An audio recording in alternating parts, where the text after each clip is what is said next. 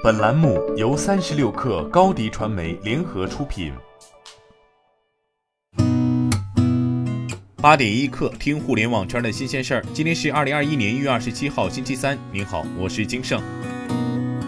滴滴昨天发布内部通知，滴滴将推出员工春节留守关怀措施。员工如留在工作地过年，滴滴将为每人提供春节留守现金红包。具体方案首先是发放新春喜庆福包。滴滴结合新春喜庆元素，专门为员工定制了礼盒，内含春联、福字贴、红包、口罩。除了滴滴正式员工之外，实习生和外包员工以及保安、保洁人员也都能领到该礼盒。另外，滴滴在春节前将给所有内部人员发放红包，红包可用于滴滴出行 App 上的多个服务。所有滴滴正式员工、实习生、工时制外包、保安、保洁人员都可以得到红包。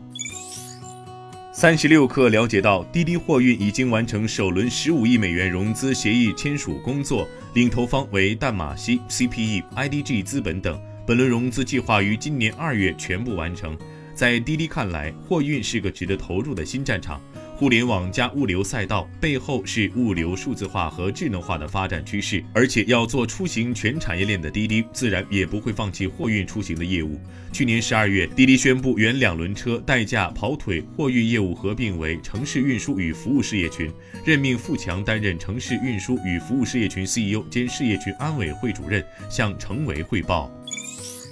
上海证监局披露，上海柠檬影视传媒股份有限公司已于一月十九号和中金公司签署上市辅导协议，正式启动 A 股上市。公告显示，柠檬影视致力于超级剧集及电影等的投资、制作、营销、发行、衍生等全产业链运营。柠檬影视官网资料显示，柠檬影业二零一四年成立于上海，是二零二零年热播剧《三十而已》和《二十不惑》的出品方。柠檬影业投资拍摄的作品还包括《好先生》《小别离》《小欢喜》等。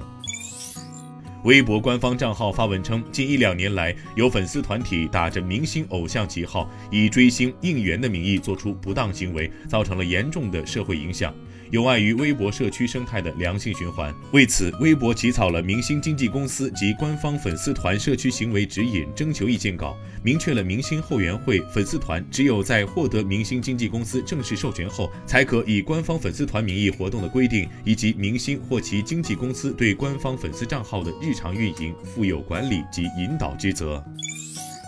昨天，民航局关于做好春运期间民航机票免费退改工作的通知发布后，下午两点到三点，去哪儿平台退票相关咨询量与上一时段相比增长三倍，其中百分之七十八的需求已经通过去哪儿 AI 自助退改系统解决。此外，去哪儿已上线疫情政策订阅功能，如果所购机票的承运航司尚未发布退改政策，乘客可以选择订阅功能。一旦航司发布政策，去哪儿将发送通知。并协助进行退改操作。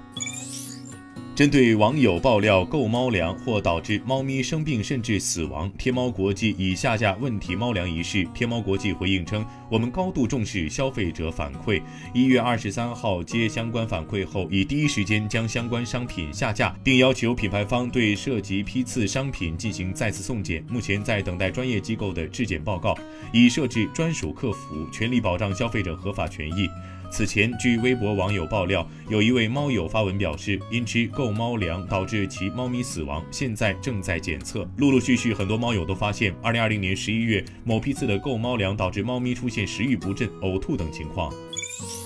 三星电子副会长、三星集团掌门人李在镕昨天通过律师在公司内网发布致歉信，呼吁全体员工团结一心，克服困难。近日，李在镕。因行贿罪被判两年半，目前正在首尔拘留所服刑。这是他入狱后首次发声。他还表示，不管自身处境如何，三星仍要向前走，并履行对国民的承诺，做好扩大投资、创造工作岗位的企业本分，承担社会责任。李在镕称将自我反省、悔改错误，同全体员工一道创造新的三星。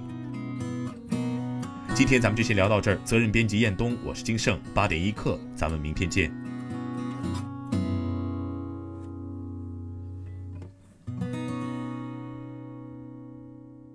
欢迎加入三十六氪官方社群，添加微信 baby 三十六氪 b a b y 三六 k r，获取独家商业资讯。听大咖讲风口，聊创业，和上万客友一起交流学习。